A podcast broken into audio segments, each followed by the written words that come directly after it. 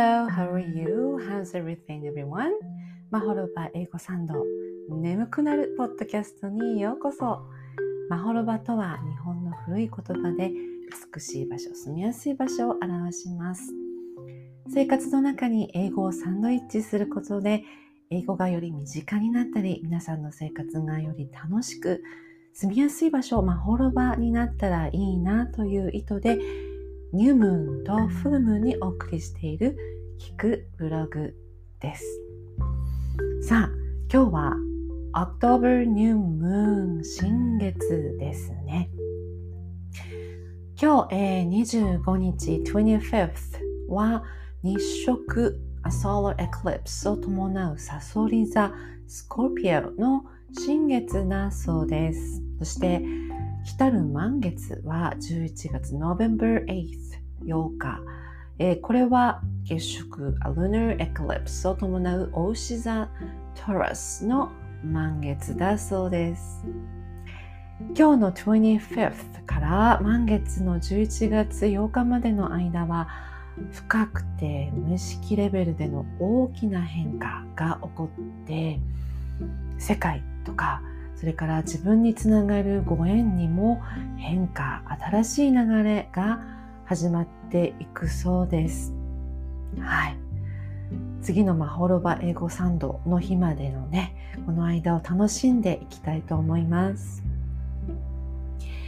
さて昨日はですね英検の一次試験の合格発表だったったようなんですね、えー、受験された生徒さんから結果のご報告をあちこち受け取りました。ありがとうございます。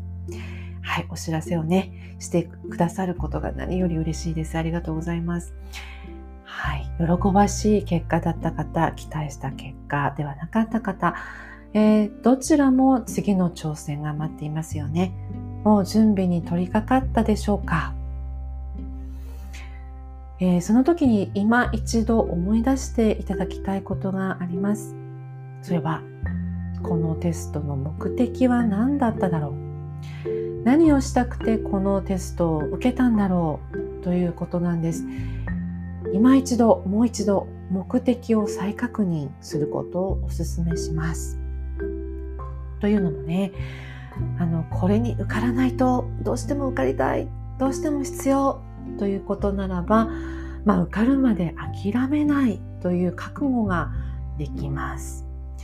気力とか集中力を合格に向け続けるということができるわけなんですが反対にまあ別に自分は全然受けたいと思ってなかったけどみたいなねあのちょっとネガティブなというかねこう、周りが受けるからとか、先生に言われたからとか、親が期待しているからとか、いや、ノーと言えなかった、断れなかったからとか、なんかこう、誰かのせいで仕方なく受験する。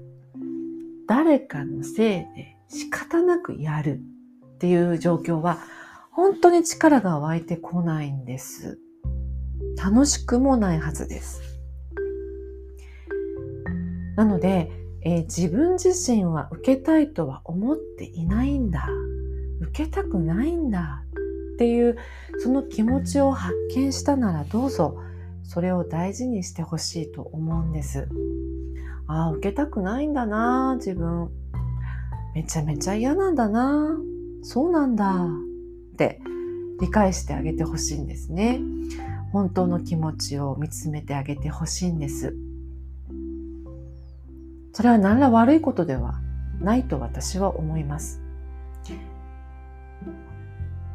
受けたいとかね、受けよう、そうだ、受けた方がいいってあの自分で心の底からこう温かい確信のようなものがね湧いてくるまで受けなくてもいいんじゃないかなと私は思っています。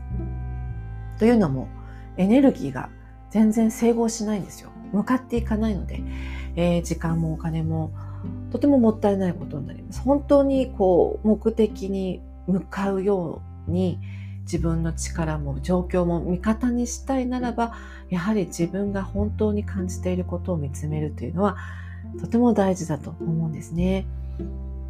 受けても受けなくってもどんな行動をしてもその結果は結局自分で引き受けなければなりません。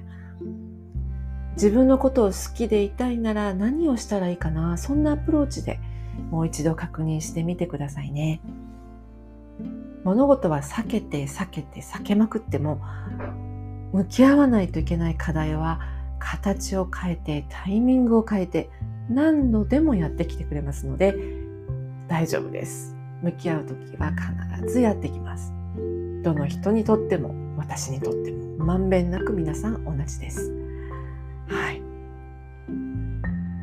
ではここで、えー、英検とか TOEIC、えー、学校の試験などで思うような結果が出なかった場合にすぐにしてほしい作業これをお伝えしたいと思います。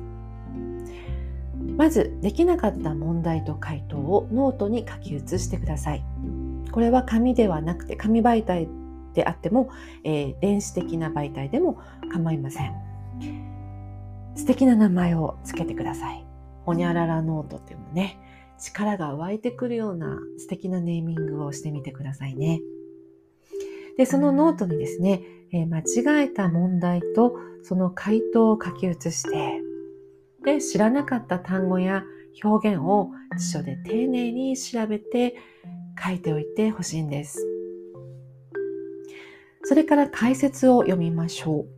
解説がついている場合は解説を読んでください。えー、解説を読んでもわからないときは質問をしてください。いつでもお答えいたします。そして、えー、なぜその回答になるかが分かったら、自分なりの言葉でその解説を自分の言葉で書いておきます。自分が分かれば OK です。この作業ですね、すべての間違った問題に対してやってください。すごく効果のある作業です。最初は間違えた問題が多すぎてノートを作るのが億劫に嫌になってしまうかもなんですけれども、えー、非常に効果があるのでやり続けてほしいんですね。作るたびに同じような問題に引っかかってしまうことに気づいていくと思います。このノートを試験前に解き直したり、それから読み返したりすることで同じ間違いをするのを減らしてくれます。効果絶大です。ところで、間違えること、嫌な方も多いと思うんですね。間違えること。でもね、間違えることって素晴らしいことだと私は思っています。素晴らしいです。だって、間違えることで理解できていなかった部分を知ることができるようになるんですよ。すごいお得じゃないですか。めっちゃお得じゃないですか。お得っていうかね、あの、いや、知らなかった単語や表現も覚えられるし、理解できていない箇所を理解できるチャンスを手に入れられるんですよ。わかる範囲が広がっていくんです。わからなかったことがわかるようになっていくんです。それが増えるんです。もうお宝発見器としか言いようがありません。間違えること。しかもねこのプロセス自体が間違いなく自分自身を向上させていると思いませんか？間違ったことを振り返ってなんか知識を広げていく力を蓄えていくこのプロセス自体が間違いなく自分自身を向上させてかつ学力も知識も上がっていくんです。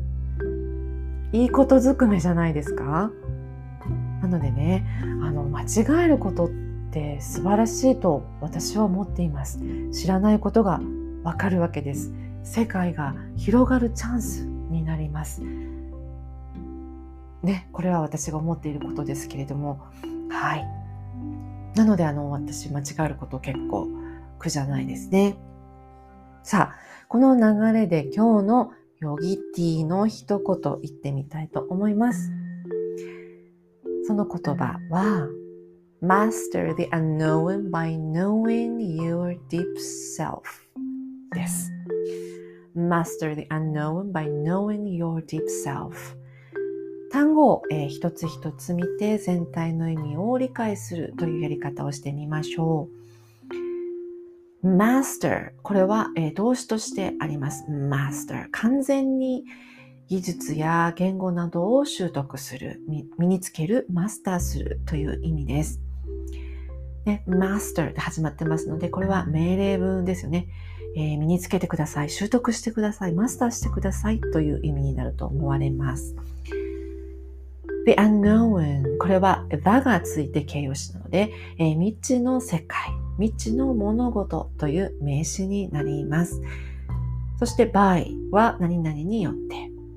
で、know これは知っている、知る、はっきりと分かっている、分かるという意味ですね。そして deep これは深い、幅広い、重大な、白深い、深遠な、分かりにくい、神秘的なという意味があります。そして self。これは自己の一面。自己。自分自身。本性。人の性格、得意性。はい。じゃあこれらを当てはめてみると、master the unknown。完全に身につけましょう。習得しましょう。未知の世界。未知の物事を by knowing your deep self 深く幅広くて、えー、神秘的なあなたの一面を知ることによって Master the unknown by knowing your deep self 自分自身の深さ幅広さ神秘的な部分を分かっていくことで知らない世界をなくしていける未知のものを未知でなくせる。そんな技術をマスターしてください。ということですね。Master the unknown by knowing your deep self. 自分を深く知っていくのは究極の冒険と言えますね。だから面白いのかもしれません。さあ、12分が超えましたので、今日はこの辺で終わりたいと思います。今日はなんだかね、木枯らし1号みたいな雰囲気ですね。Take care of yourself. はい。Thanks for listening. Take care and be happy. Bye.